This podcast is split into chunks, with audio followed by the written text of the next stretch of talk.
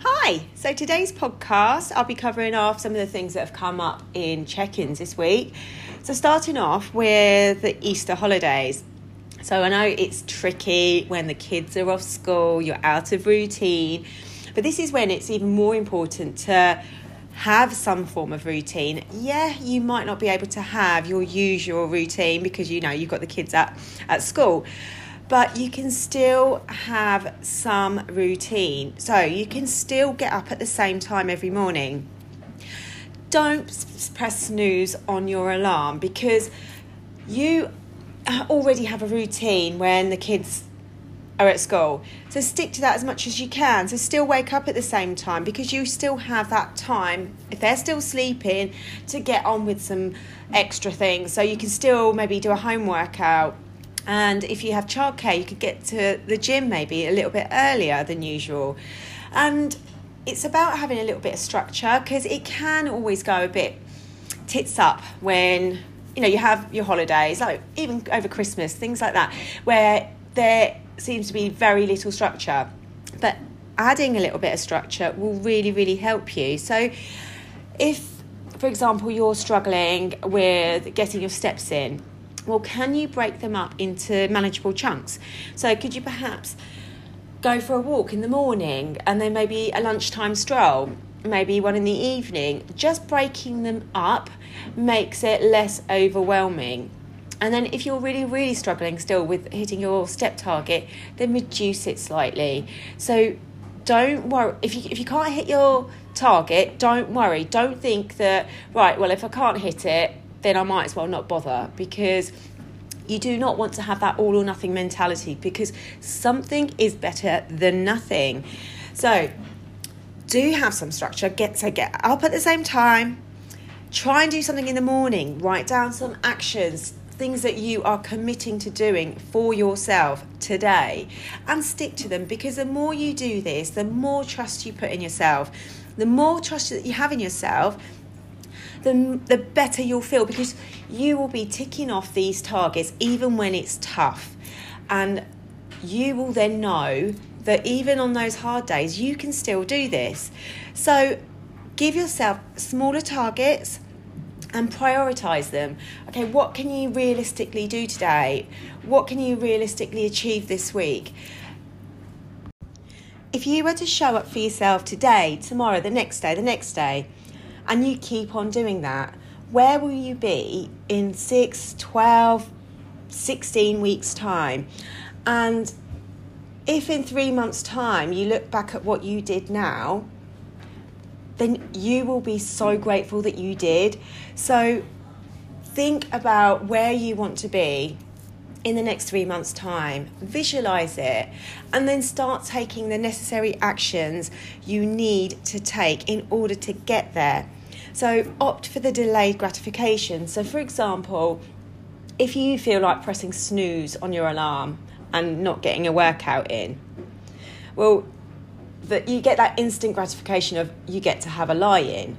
But that delayed gratification is you're getting up, you're getting your workout in, and then in a month's time, you'll start seeing the benefits of these actions. And question your question yourself is it really the children that are holding you back from getting your steps in or getting a workout in? Or is it you? Are you standing in your own way? So, if, for example, you're on holiday, you've actually got more time. So, you've got more time to get those steps in, to work on planning your meals that little bit better, adding in more fruit and veg, cooking more homemade meals. If you have more time, then do more with that time. Don't waste that time because you are working towards your own individual goals and you know exactly what you need to do in order to get there, but you need to do the work. The work won't just happen by itself. So, question yourself are you getting in your own way? And if you are, well, that is something that we need to change. So, hold yourself accountable. You know what you can and can't realistically achieve.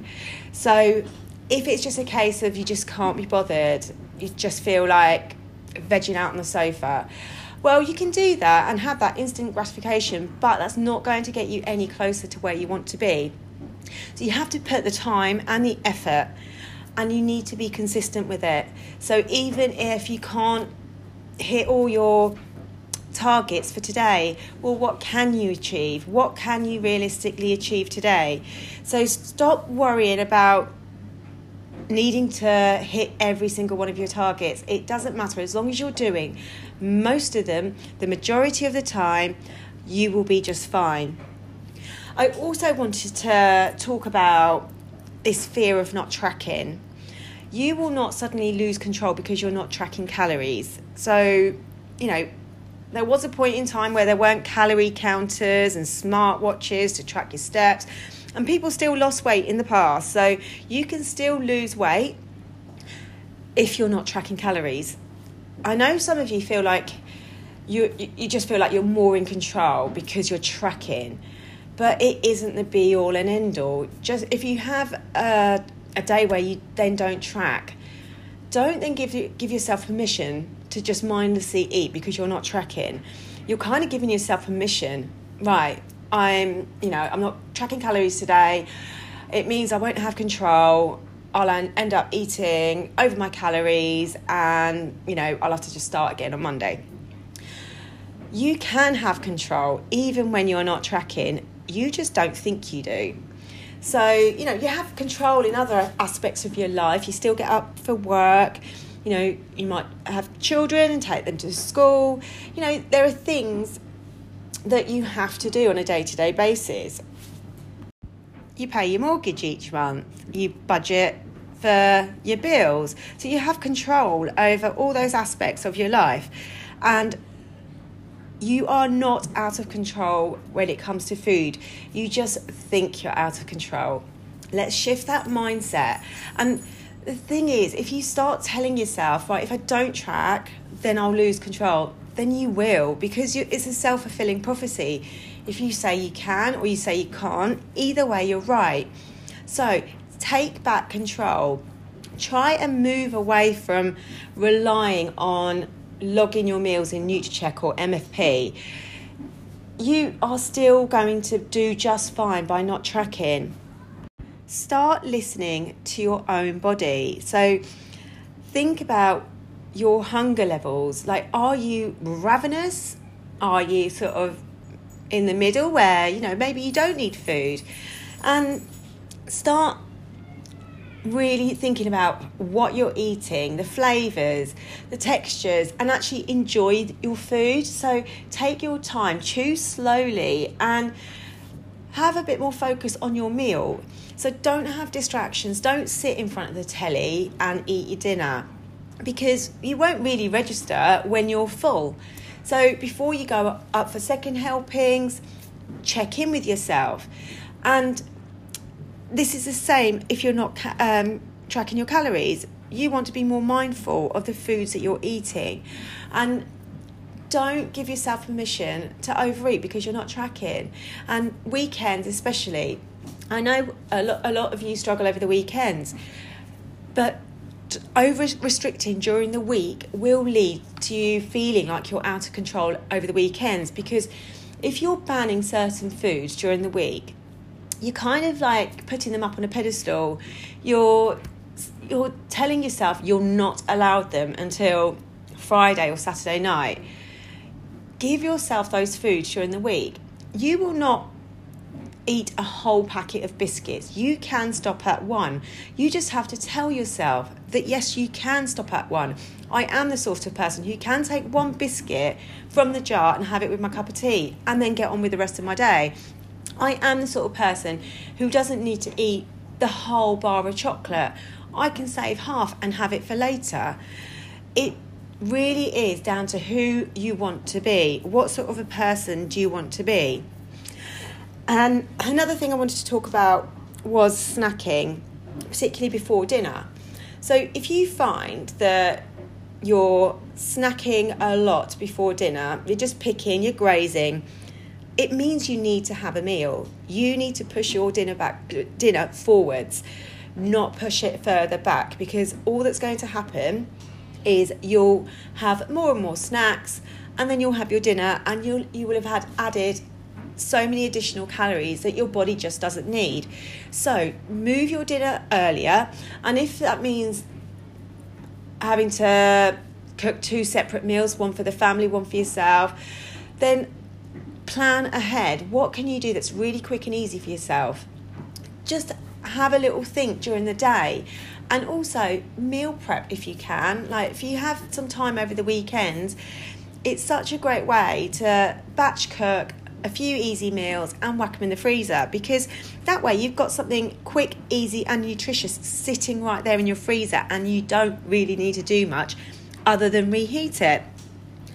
Another thing that came up was is skipping meals a bad thing? And especially if you're not hungry, should you be sticking to the traditional meal times like breakfast, lunch, and dinner? So, if you're not a breakfast eater, I would not introduce breakfast because there's absolutely no point. If you don't eat breakfast, you're not hungry at that time, don't introduce calories into your day that you don't need. So, you know, breakfast is not the most important meal of the day. For some, it is. It really does depend. This is why what works for you may not work for somebody else.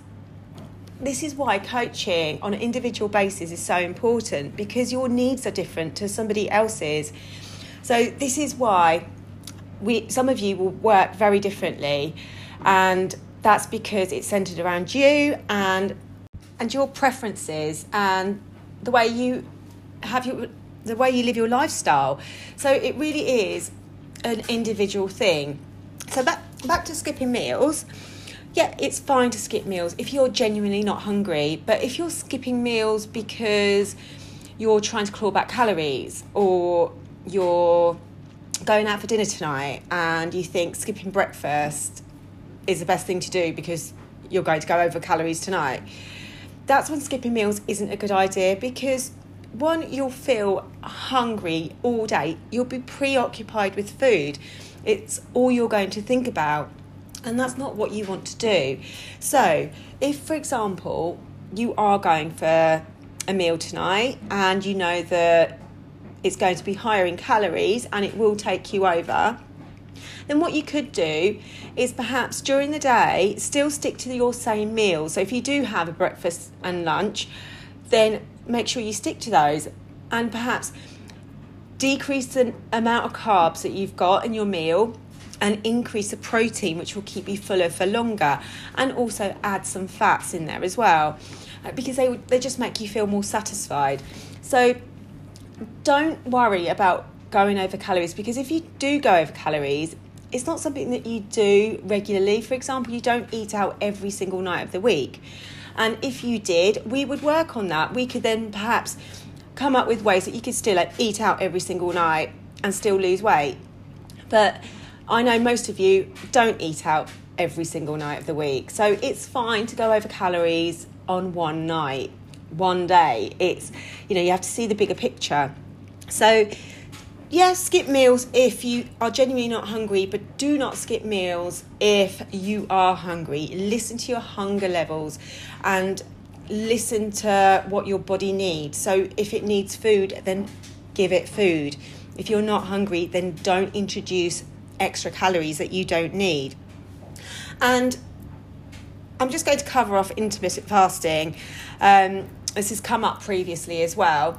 And all intermittent fasting is is shortening your eating window. And we all do this every single night of the week, uh, unless you're a night shift worker. But when you go to bed, you don't eat until your next meal, and that could be breakfast or lunch, and that's all it is. And some people may do intermittent fasting and perhaps only have two main meals a day plus some snacks, and that's absolutely fine. If it works for you, then great. And the one good thing about, you know, only having, say, two main meals a day is you can increase the food volume and the amount of calories per meal. So, if, for example, you're on 2,000 calories, you could, in fact, sort of have maybe a 700 calorie lunch and the same with dinner, and then you've got a few extra calories for your snacks. It works for some, but it won't work for every. It, this won't work for everybody. So if you're somebody who likes to have regular meals throughout the day, maybe smaller meals, and maybe five or six meals, it might not be the best option for you. So you really have to think about what works for you. And you, the last thing you want to do is tell yourself, right, I'm only having two main meals a day now. I'm doing intermittent fasting and really hating it because you won't stick with it. You have to find a method that actually works for you.